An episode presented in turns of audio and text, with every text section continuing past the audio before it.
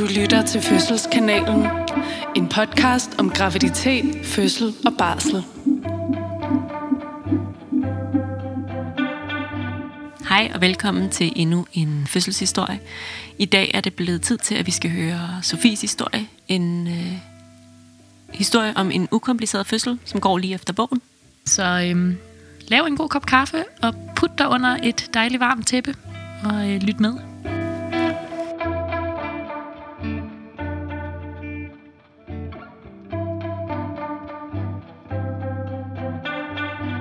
Mit navn er Sofie.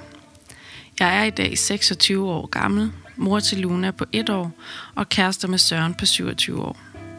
Jeg blev gravid, da jeg var 24 år, og jeg når i min graviditet og fylde 25 år.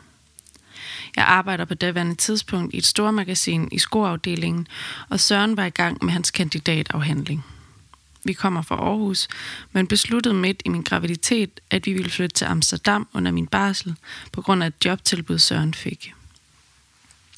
Jeg lider heldigvis ikke af graviditetskvalme, men bliver bare helt vildt sulten. Jeg får desværre ret tidligt i min graviditet bækkenløsning, for smerter allerede omkring u 14. Det bliver hurtigt ret slemt, og jeg får sværere og sværere ved at klare at stå og gå mange timer på arbejdet, så jeg ender med at blive sygemeldt omkring u 22. Frem til min terminsdato går det fint. Jeg har mange smerter, men det hjælper at være sygemeldt og kunne passe lidt mere på mig selv. Søren flytter i den periode også til Amsterdam, og han flyver frem og tilbage de fleste weekender. Jeg har selv indlogeret mig hos mine forældre. Det er søndag den 29. september, og jeg er denne søndag gået ni dage over min terminsdato. Søren er hjemme fra Amsterdam, og han skal aflevere sin kandidatafhandling om et par dage. Jeg skal til samtale på Horsens sygehus dagen efter, om mandagen, til en samtale angående igangsættelse. Jeg går derfor i seng denne søndag med ro i maven og glæder mig ved tanken om, at nu skal jeg snart se min lille pige. Jeg har for første gang i mange uger ro i maven og glæder mig bare til, at det hele starter. Jeg vågner omkring kl. 2.30, fordi jeg har ondt i maven. Åh oh, nej, er min første tanke. For jeg kan jo ikke koncentrere mig til samtalen på hospitalet, hvis jeg har fået diarré eller måske endda madforgiftning. Jeg prøver at lægge mig til at sove, fordi det er også ret svært at rejse mig fra sengen, så jeg orker det ikke lige. Jeg vågner 20-30 minutter senere, og det gør igen vildt ondt i min mave. Og 20 minutter senere igen. Jeg begynder at undre mig over, hvorfor jeg egentlig ikke skal på toilettet. Hvorfor har jeg ondt i maven på den måde? Shit. Det går op for mig, at jeg jo egentlig nok har vejer. Jeg ligger med et stort smil og venter til klokken er fem. Nu kan jeg ikke holde det hemmeligt længere. Jeg vækker Søren. Øh, skat, du skal nok lige se, om der er mere på din opgave, der skal rettes. Jeg har nemlig vejer. Han springer over mig og min kæmpe mave og står bare og kigger. Nu?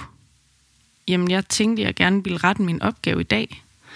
Ja, det kommer du nok ikke til, griner jeg bare. Jeg ringer til hospitalet, fortæller, at min vejer er startet, og at de kommer cirka hver 20. 30. minut. Vi aftaler at snakkes ved senere. Jeg går på toilettet og bliver af en eller anden grund lidt bange, fordi der er blod i mine underbukser. Det skyldes nok, at det gennem graviditeten har været noget, der helst ikke skulle komme.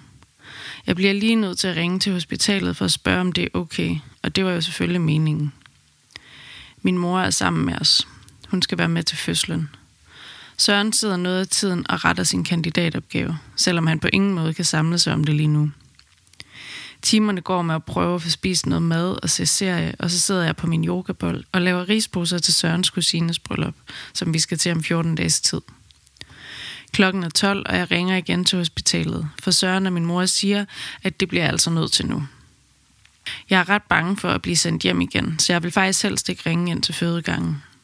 Hende, jeg taler med, går meget ud og fortælle, at der nok går lang tid før jeg er i aktiv fødsel, da jeg jo er førstegangsfødende.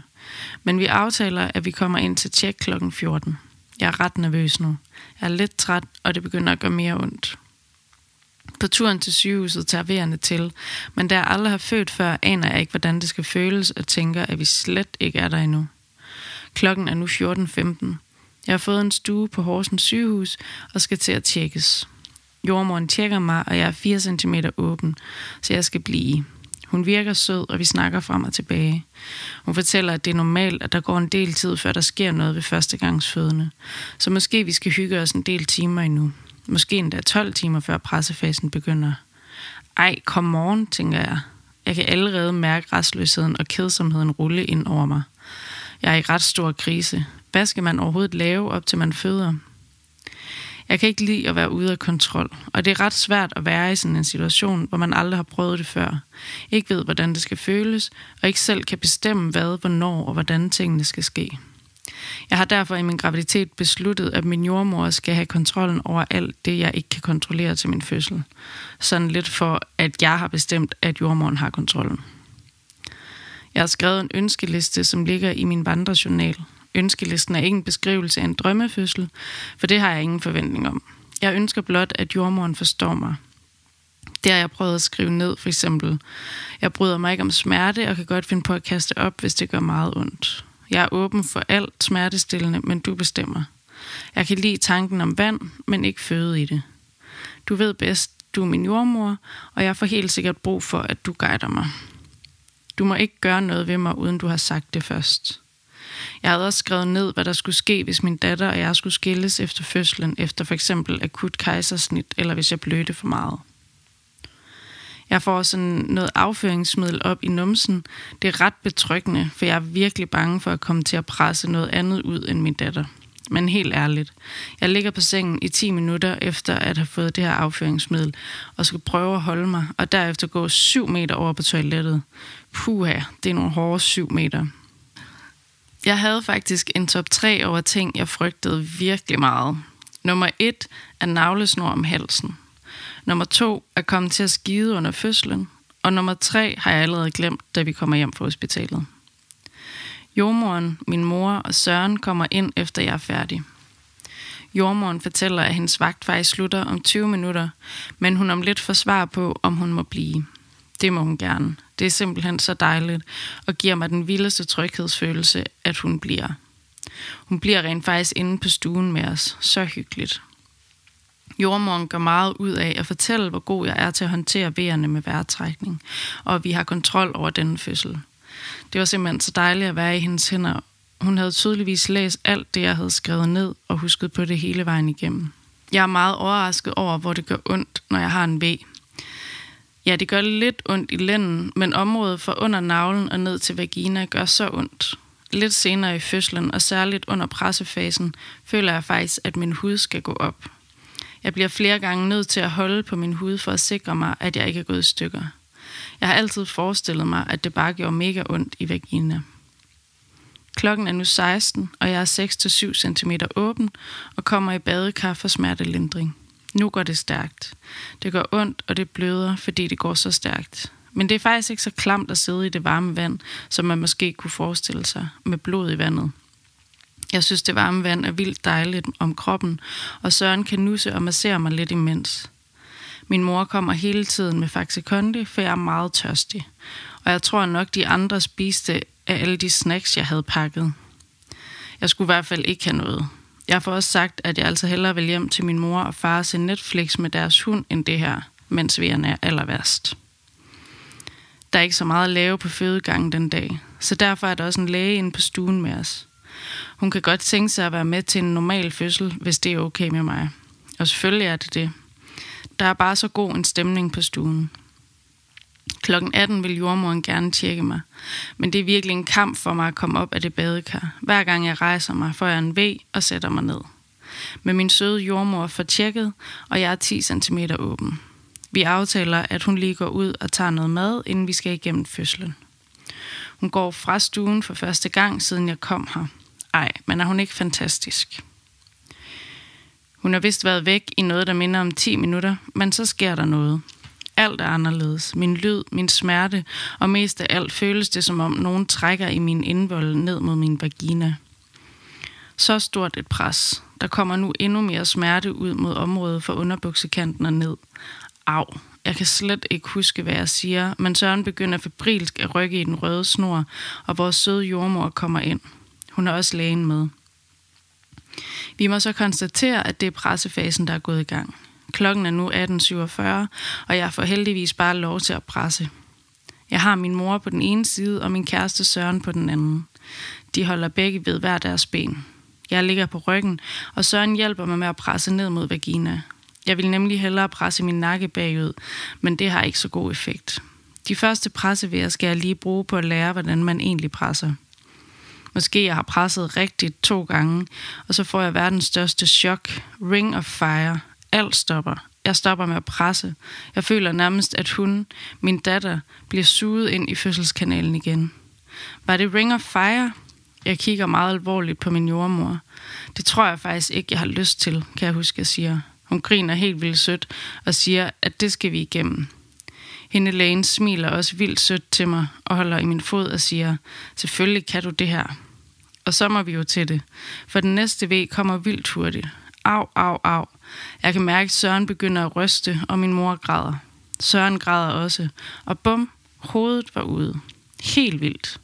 Hurtig ved lige efter, og så kom vores lille Luna ud kl. 19.13. Lige da de er ved at lægge vores lille pige på mit bryst, tager de hende tilbage og siger, Nå, vi fjerner lige navlestrengen fra halsen, og lagde hende så op på mit bryst. Seriøst, hvorfor har jeg aldrig fået at vide, at det ikke behøver at være farligt, at ens barn har navlestrengen rundt om halsen, og at mange faktisk har det? Vores lille Luna blev født, og vi var bare så fantastisk lykkelige. Både fordi hun var kommet til verden, men også fordi vores oplevelse var så fantastisk god. Dagen efter møder jeg vores fantastiske jordmor, og vi bliver enige om, at det var en drømmefødsel, vi havde sammen dagen for inden. Vi var indlagt i to døgn efterfølgende, og det var bare så dejlig en oplevelse. Vi kunne rigtig slappe af, nyde den lækre mad i hospitalets kantine og få svar på alle vores spørgsmål som førstegangsforældre.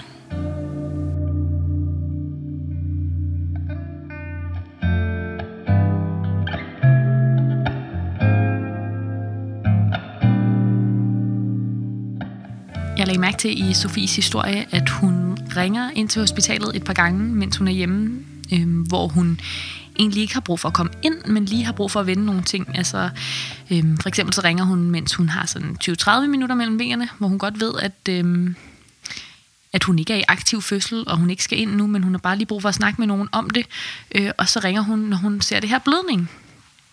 Og jeg synes bare, det var meget fint, det der med, at hvis der er et eller andet, der bekymrer en, så har man selvfølgelig ret til at ringe ind. Altså, det er jo det, man skal gøre. Øhm, det er derfor, vi er på arbejde, og, og, øhm, og lige vente med nogen, øh, sådan så man trygt og roligt kan arbejde videre derhjemme. Jeg tænker også, at hvis man sidder derhjemme og har ventet på at gå i fødsel i ni måneder, mm. og at øh, man så endelig har vejer, også selvom der måske er 20 minutter mellem vejerne eller en halv time, så kan jeg godt forstå det der behov for at ringe og sige det. Og være sådan her, I skal bare lige vide, mm. jeg er rent faktisk vejer nu. Mm. Og det kan godt være, at vi som jordmøder tænker, det er fint, god fornøjelse med det. Men jeg kan virkelig godt sætte mig ind i, at man sådan tænker sådan, altså, vi må lige, mm. vi må lige annoncere, at nu, nu er det gået i gang. Ja, og altså, det må man jo gøre, hvis man har lyst, og man kan også, altså man behøver heller ikke, man kan også bare lade være og, øh, og så arbejde videre, indtil man tænker, det giver mening at komme ind på hospitalet.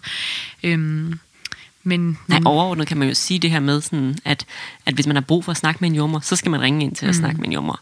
Øhm, men vi ved jo også som jordmøder, at fødsler kan tage lang tid. Det vil sige, at vi har ikke nødvendigvis brug for at vide, at, man, at fødslen er gået i gang.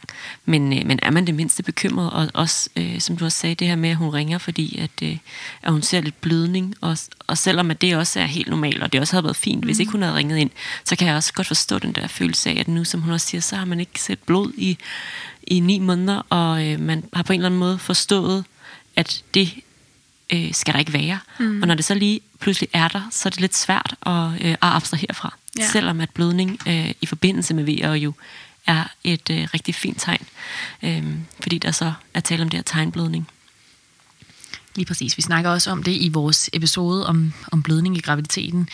Øh, om det her tegnblødning, man kan opleve, når man har fået VR som jo er livmorhalsen, der giver sig, og, øh, og nogle små blodkar, der springer i den proces. Så i virkeligheden, øh, hvis man ringer ind øh, til os og fortæller, at man har vejer, og at der er noget blødning, så tænker vi bare, skide godt. Mm. I hvert fald, hvis man er til termin, og det er meningen, ja, man skal føde nu. Ikke? Og så, selvfølgelig skal man stadigvæk ikke have store øh, mængder af blødning, som, som er mere end bare sådan en lille smule øh, slim tilblandet blod. Men, øh, men, men hvis det bare er i de de mængder, så er vi helt trygge ved det, og så synes mm. vi i virkeligheden bare, det er et rigtig fint tegn. Lige præcis. En anden ting, som jeg tænkte over, da vi hørte Sofies historie første gang. Det er det her meget sådan cute omkring hendes, øh, hendes frygt for kontroltab. Og det er noget, jeg sådan møder gang på gang.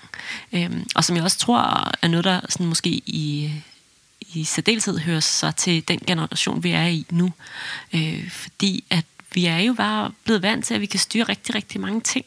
Og, øhm, og vi kan planlægge os ud af meget, og der er meget få ting i verden, som vi ikke længere øh, ved, hvornår sker, eller kan have en eller anden form for kontrol over. Mm. Og der må man sige, der er fødslen bare lige en undtagelse. Helt sikkert, og det er jo alle elementer af fødslen, altså bare det, at man ikke ved, hvornår vejerne går i gang, øhm, men også, at man ikke ved, altså man ved jo ikke præcis, hvad der kommer til at ske på noget tidspunkt, og man har måske en idé om alle mulige scenarier, øhm, og hvordan en fødsel ser ud efter bogen, og den slags ting.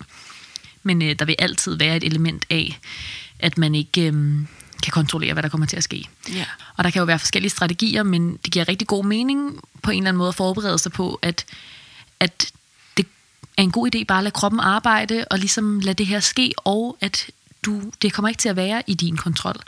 Øhm, så hvis man har nogle strategier, øhm, Sofies strategi er jo vidderligt at beslutte sig for at give kontrollen videre til jordmoren, sådan så hun ligesom føler, at der er en, der øh, både har en form for kontrol, men også sådan, måske tager sig lidt af hende, og det behøver ikke at være jordmoren, man giver kontrollen til. Det kan også være øh, ens kæreste, eller ens øh, fødselshjælper, eller øh, en, en anden, man har med til ens fødsel. Øh, hvis man på en eller anden måde kan give det videre til nogle andre, så, øh, så tror jeg, at det også kan være en form for hjælp, og det er jo ikke fordi, at når man står som partner på sidelinjen, at man nødvendigvis kan tage kontrol over den her fødsel, fordi at det kan man jo heller ikke gøre bedre end den fødende, men, men det giver den fødende en mulighed for ligesom at bare arbejde med kroppen, og så kan partneren på sidelinjen ligesom have en idé om, hvad var det, vi har snakket om inden, hvad er det, vi drømmer om, øhm, og ligesom holde, holde lidt fast i nogle af de ting.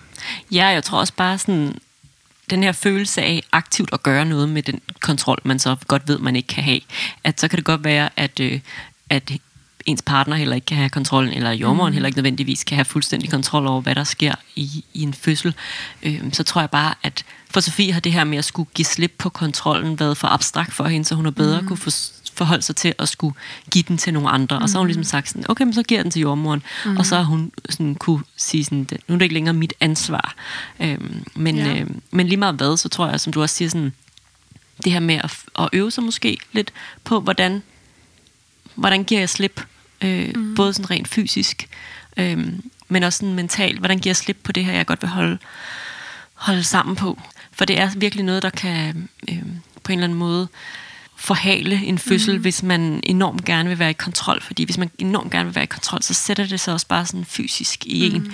Øh, det vil sige, at man vil have en tendens til at spænde mere op til at modarbejde sin vejr måske en lille smule. Fordi det er så overvældende en proces, det der med at skulle give plads til et barn, som skal bevæge sig ned gennem fødselskanalen og ud af en. Mm. Så det vil lige meget, hvordan man vender og drejer det, være inklusiv et kontroltab. Ja. Og det, det skal man så finde ud af, hvordan tror vi bedst, hvordan tror jeg bedst, jeg kan det. Og man behøver jo ikke at kaste sig ud i den store, øh, evige sådan, tomhed af kontroltab og sige, kære jordmor, tag ansvaret for mig. Øhm, man kan jo også have nogle, nogle små kontrolpunkter, altså hvis man, øh, hvis man synes, det hjælper en øh, med nogle idéer om ting, man gerne vil have, skal ske under ens fødsel, og så holde lidt fast i dem, eller øh, nogle muligheder for smertelindring, man ved fungerer for en, eller øh, en form for hjælp, man ved vil hjælpe en, som, øh, som dem omkring en kan, kan yde. Så der er jo ligesom nogle andre former for ting, man godt kan have kontrol over. Ja, som vi hørte i en af de andre historier, så kan mantraer for nogen være et øh, fokuspunkt, noget man kan, ligesom kan holde fast i. Og der har du helt ret i sådan, det kan være alle mulige ting, som man på en eller anden måde kan have som, som sine øh, kontrolområder, eller som sine fokuspunkter, som kan føre en godt igennem fødslen. Helt sikkert. En sidste ting, som jeg tænkte her, da vi hørte Sofies historie, det var øh, den her navlesnor rundt om halsen. Og det er jo sådan... Altså, jeg kan huske fra min øh, folkeskoletid, at en af drengene i min klasse, han var blevet født med navlesnoren rundt om halsen. Sådan, som sådan en dramatisk ting. Øhm, og jeg tror, vi alle sammen kender til historier om folk, der er blevet født med navlesnoren rundt om halsen. Og øh, lidt som sådan et... Øh, skrækscenarie, så forestiller man sig, at det er virkelig farligt.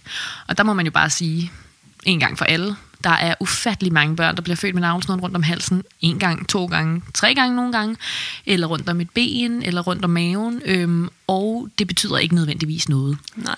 Det kan nogle gange efterfølgende være med til at forklare os, hvis vi af urensagelige årsager har haft en hjertelyd, der har dykket mm. øh, på uforklarlige tidspunkter. Så når vi så får barnet ud, og vi kan se, at det måske har viklet sig øh, fuldstændig ind i den der navlesnor, så kan det ligesom forklare, okay, så er det måske derfor, at hjertelyden dykkede lidt, fordi at hver gang, at øh, der så kom en V, så blev, blev navlestrengen ligesom mm. afklemt. Øh, men det er jo sådan, at barnet trækker jo ikke vejret, når det ligger inde i, øh, i maven. Så det, at den har den rundt om halsen, er i sig selv ikke noget problem. Mm. Øh, og og øh, børnene kan altså være viklet fuldstændig ind i den der navlesnor, uden at det overhovedet er noget som helst farligt i det. Ja, så det er ikke selve det, at navlesnoren ligesom er viklet rundt om barnet, øh, men det er det, som det ligesom kan medføre i nogle fødsler, så vil et barn, der er viklet meget ind i navlesnoren, så vil man for eksempel, som du siger, Frederikke, kunne se det på hjertelyden. Mm. Øh, og så det er jo det, altså så det er jo det, at vi kan se, at barnets puls bliver påvirket, er problemet. Så øhm, vi ved jo ikke, hvordan de ligger derinde med navlesnorene. Og så længe vi hører helt perfekt hjertelyd, mm. og så længe der ikke er noget andet problematisk, så tænker vi, at øhm, de må være viklet så meget ind, som de overhovedet vil. Mm. Og det er jo fordi, der er sådan noget gelé i den her navlesnor. Den har blodkar, men den har også en masse af sådan noget gelé, så den er faktisk sådan rimelig Altså, de, de er godt beskyttet, de der blodkar. Den er sådan lidt trykaflastende, sådan ja. en navlestreng. Og, øh, og i virkeligheden, så kan man, øh, hvis man som meget lille baby har svømmet rundt ind i maven og har formået at binde en knude på den her navlesnor, så kan den i sig selv tåle det, at der er bundet en knude, også selvom der kommer. Og det vil sige, at den kan altså klare ret meget tryk, øh, sådan en navlesnor. Ja. Øh, og, og derfor så vil vi virkelig en gang for alle sige, at der er ikke noget farligt i at have den rundt om halsen. Nej, det skal man ikke... Øh gå og være bekymret for. Mm. Og øh, så kan det godt være, at ens barn har det. Det kan være, at barnet ikke har det. Men øh, det finder man jo først ud af, når det er blevet født. Ja. Men alt i alt, så, øh, så synes jeg jo bare, at det er en dejlig historie og mm. en dejlig fødsel. Øh, og sådan et, et rigtig fint tekstbogs eksemplar. Helt sikkert. Lige efter bogen.